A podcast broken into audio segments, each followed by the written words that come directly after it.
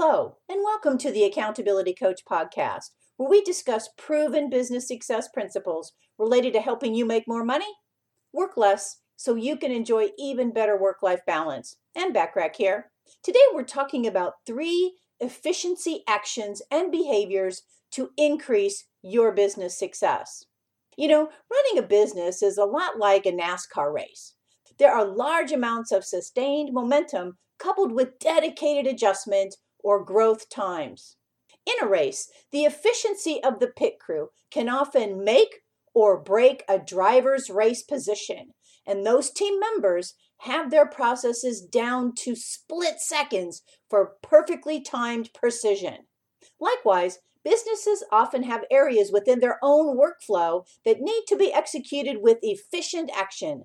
Otherwise, they run the risk of causing slowdowns or missing big opportunities. Entrepreneur.com was quoted as saying, Well oiled or finely tuned, a business must work and keep working for both owners and consumers alike. Unfortunately, inefficiency is a reality. It comes in a variety of flavors that can cost businesses up to 30% of their revenue each year. Inefficiency can pop up in many places, you might find redundant processes, important but hard to find information, or out of date procedures. So, I guess the question here is how do you identify areas in your business that need to be revitalized to increase your efficiency and overall productivity? Try these three ideas I'm about to share with you.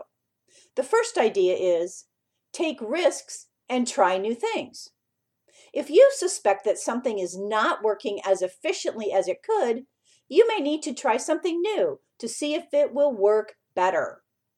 No one solution works for everyone, and sometimes the best way to ascertain if a new process or system or action will help you or your team perform better is to give it a try for a few weeks or months. So, for example, if you feel like email is a consistent stumbling block that ties up too much of your time each week, consider using your assistant or a virtual assistant whose sole task is to manage client communications, thus freeing you up to tackle higher level tasks that you and only you can handle.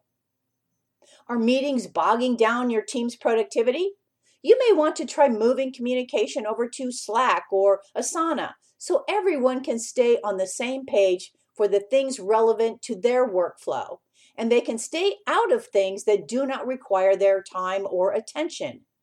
It may take some time before the new processes you put into place begin to gain momentum and produce your desired efficiency outcomes, but if you never take the leap and try something new, you will never know what you might be missing out on. That new process or action could streamline your workflows and free up precious minutes or hours that then can be spent on what really matters to your company's visions and goals. Number two, give your team opportunity to weigh in. Like a high performance vehicle, every organization could use regular tune ups to make sure that every part and piece is performing optimally. The best way to check the proverbial temperature of how your workplace is functioning is to ask those who are part of your organization on a daily basis. By involving your team members or employees, you give them a sense of ownership over their place of work and you allow them to share their innovative, perhaps fresh perspectives on how to make things run even more efficiently. There is no way for one person to accurately see the big picture of how a business is doing without key metrics or a dashboard of key indicators. There are so many unique facets, and the more you involve other sets of eyes to look at problems or areas of productivity lapses, the sooner you will be able to target those things and improve them. As an added bonus, your employees or team members will be provided with the opportunity to be heard, which can increase morale and reduce the risk of them becoming burnt out and frustrated. Always be open to new ideas that can impact growth, efficiencies, and your overall business success. Number three, invite outside perspectives.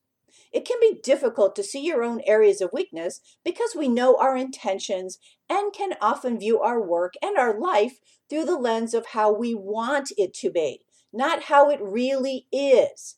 Good intentions can be a stumbling block to forward motion. And the key to breaking down those barriers we are blind to is often bringing in an outside perspective to weigh in on things for us.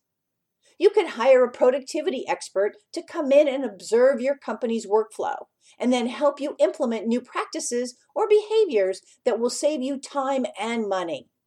You can visit another company run by a networking contact and see how they do things.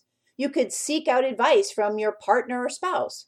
They have an intimate understanding of the frustrations you vent each day and may not even realize it and may be able to offer a fresh outlook on the things that are hindering your company's success. You could also ask a mentor for their opinion, of course. The desired outcome of this step is to simply remove the rose colored glasses through which you can't help but view your company with, and then be able to take practical steps to adjust your trajectory. Gaining knowledge is the first step. Implementing action steps based on the knowledge is the next necessary piece of the puzzle.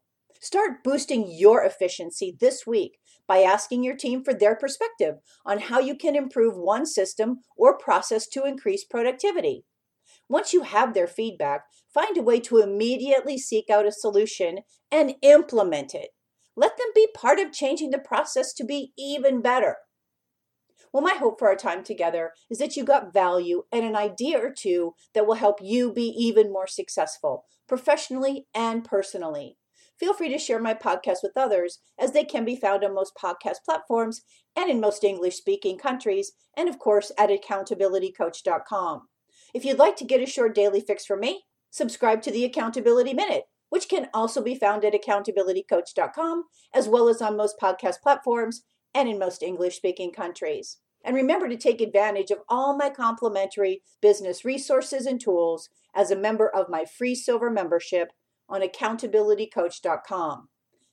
And aim for what you want each and every single day. Until next time, make it a great day, today and every day. Thanks for listening.